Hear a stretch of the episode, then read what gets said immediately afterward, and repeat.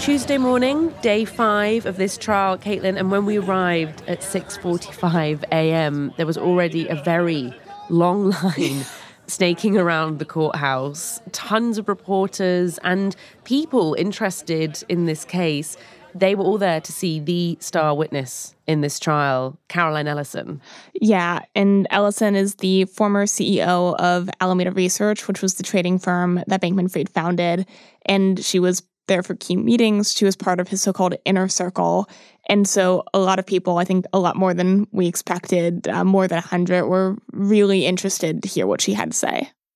And after FTX collapsed last year, she pleaded guilty to seven criminal counts.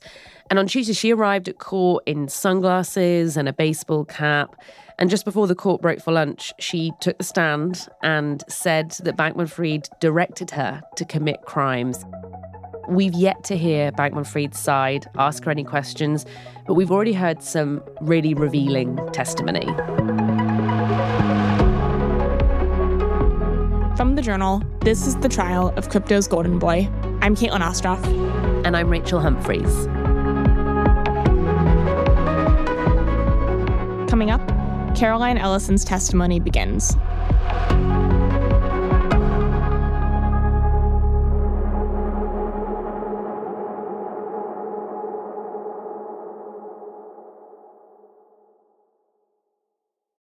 This episode is brought to you by Indeed. We're driven by the search for better, but when it comes to hiring, the best way to search for a candidate isn't to search at all. Don't search, match with Indeed. Use Indeed for scheduling, screening, and messaging so you can connect with candidates faster. Listeners of this show will get a $75 sponsored job credit to get your jobs more visibility at Indeed.com slash journal. Terms and conditions apply.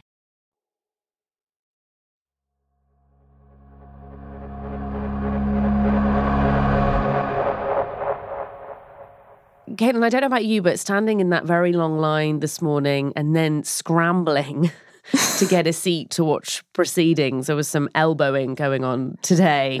It really felt like this was the first big day of Sam Bankman Fried's trial. Before we talk about what we heard from Caroline Ellison, just remind us who is she? Yeah, so Ellison in some ways is similar to Bankman Fried, for starters, in the sense that she is a math nerd. I mean, here she is talking about it on an FTX podcast. I've been into math since I was probably a little kid, I'd say. Yeah, my dad is a, an economics professor, and he was always very into math as a kid, so he sort of got me thinking about it a lot from an early age. And Ellison's love of math led her to Stanford University. But she said on the podcast that she was at a loss with what to do next.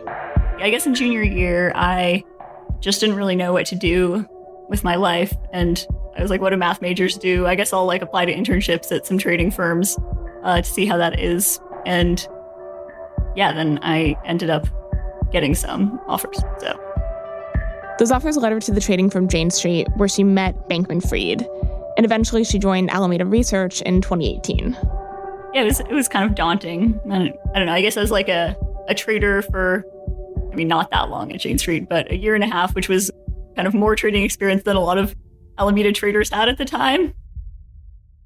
And she went on to become CEO of Alameda and emerged as a key figure when FTX collapsed last year. Yeah. And after Gary Wang finished his testimony this morning, she took the stand. Yeah, she came in wearing this like pink or red, depending on who you ask, dress, a gray blazer, and her usual glasses. And she seemed pretty nervous at the start. The prosecution was asking her to identify where Bankman Fried was sitting in the courtroom, as they have every other witness. And it took her, um, you know, a couple seconds to kind of like figure out where he was there were kind of some awkward laughs awkward, in the courtroom. Yeah. And she like sat down when she had identified him. And one of the things reporters are interested in with Caroline Ellison is that she dated Bankman Fried. How soon did prosecutors begin asking her about that? Fairly early into their questioning, uh, they asked her about her relationship with Bankman Fried, and she said that it was kind of on again, off again romantic relationship from late 2018. And she and Bankman Fried tried to keep it a secret, but people still found out. And online, there was some excitement in response to a comment that Caroline Ellison made about Bankman Fried's ambitions. Yeah, She said that at one point, Bankman Fried told her that, you know, he thought there was a 5% chance that he would become president of the United States. And a lot of the reporters in the room started to laugh at that. yeah, I'm sure they did. Yeah. I can't say whether 5% is a big or small chance of becoming It's certainly president. higher than mine. And did Ellison say anything about what her relationship with Bankman Fried was really like? Yeah, she said that, you know, she really wanted more from the relationship and felt that Bankman Fried wasn't spending enough time with her, and the relationship kind of fizzled out. And that personal relationship also borrowed with the professional relationship. While Ellison was the CEO of Alameda Research, Bankman Fried was still the one who owned 90% of the company, and she reported to him.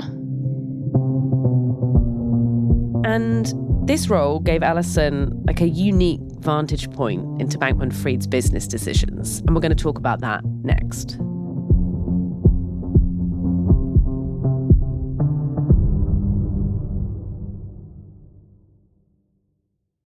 This episode is brought to you by Indeed. We're driven by the search for better, but when it comes to hiring, the best way to search for a candidate isn't to search at all. Don't search, match with Indeed. Use Indeed for scheduling, screening, and messaging so you can connect with candidates faster. Listeners of this show will get a $75 sponsored job credit to get your jobs more visibility at Indeed.com slash journal. Terms and conditions apply. This episode is brought to you by Vonage. With Vonage Voice API, you get comprehensive call analytics, virtual assistants, automated speech recognition, and text to speech benefits across multiple languages. Developers can add smart voice functionalities into your app, giving your customers an easier way to reach you. And you can start collecting real time data to drive more meaningful engagement to move your business forward. Learn more at Vonage.com.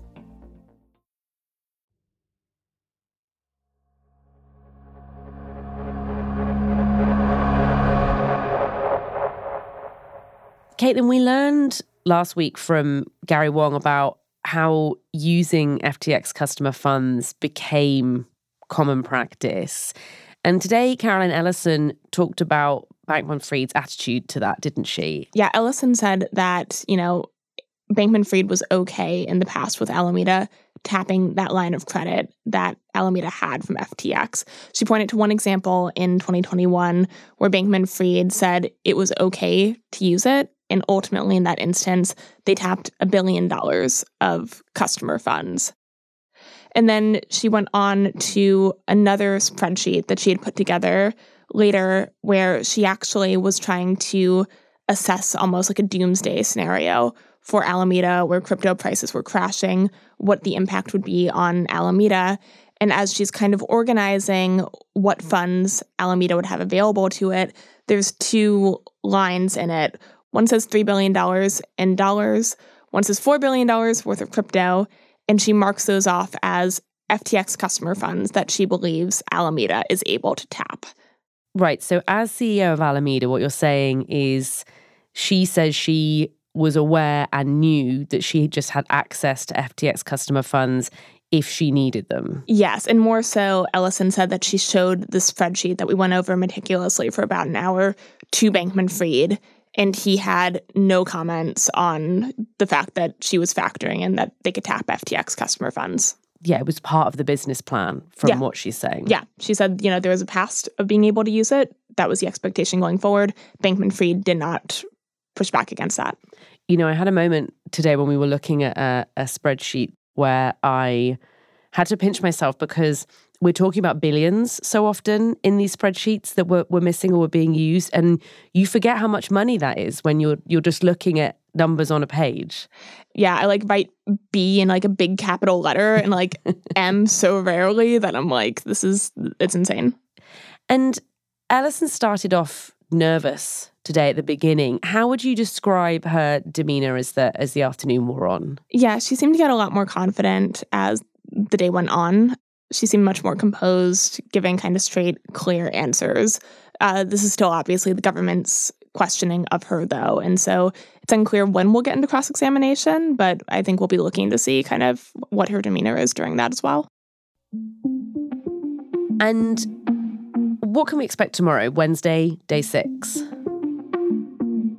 I think we are expecting the remainder of Caroline's testimony. She's still in the part right now where the government is having her kind of give her timeline of what's happened. So we're just kind of at the start of 2022 in that chronology right now. And then we're going to get the defense's cross examination of Ellison, where we expect them to be digging deep into a lot of what she said. And I think it's really going to be a pivotal moment in the trial where the cross examination of Ellison, so central to all of these events, is going to be really important for the jury.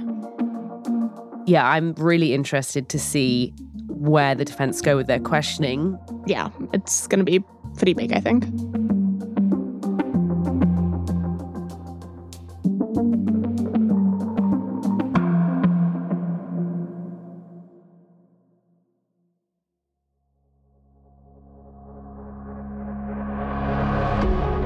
That's all for today, Wednesday, October 11th. The Trial of Crypto's Golden Boy is part of The Journal, which is a co production of Spotify and The Wall Street Journal. I'm Caitlin Ostroff.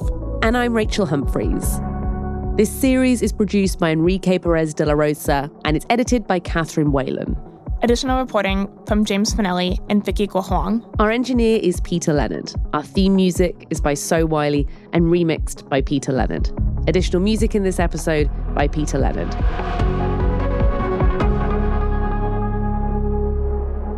Thanks for listening. Check back here for trial updates.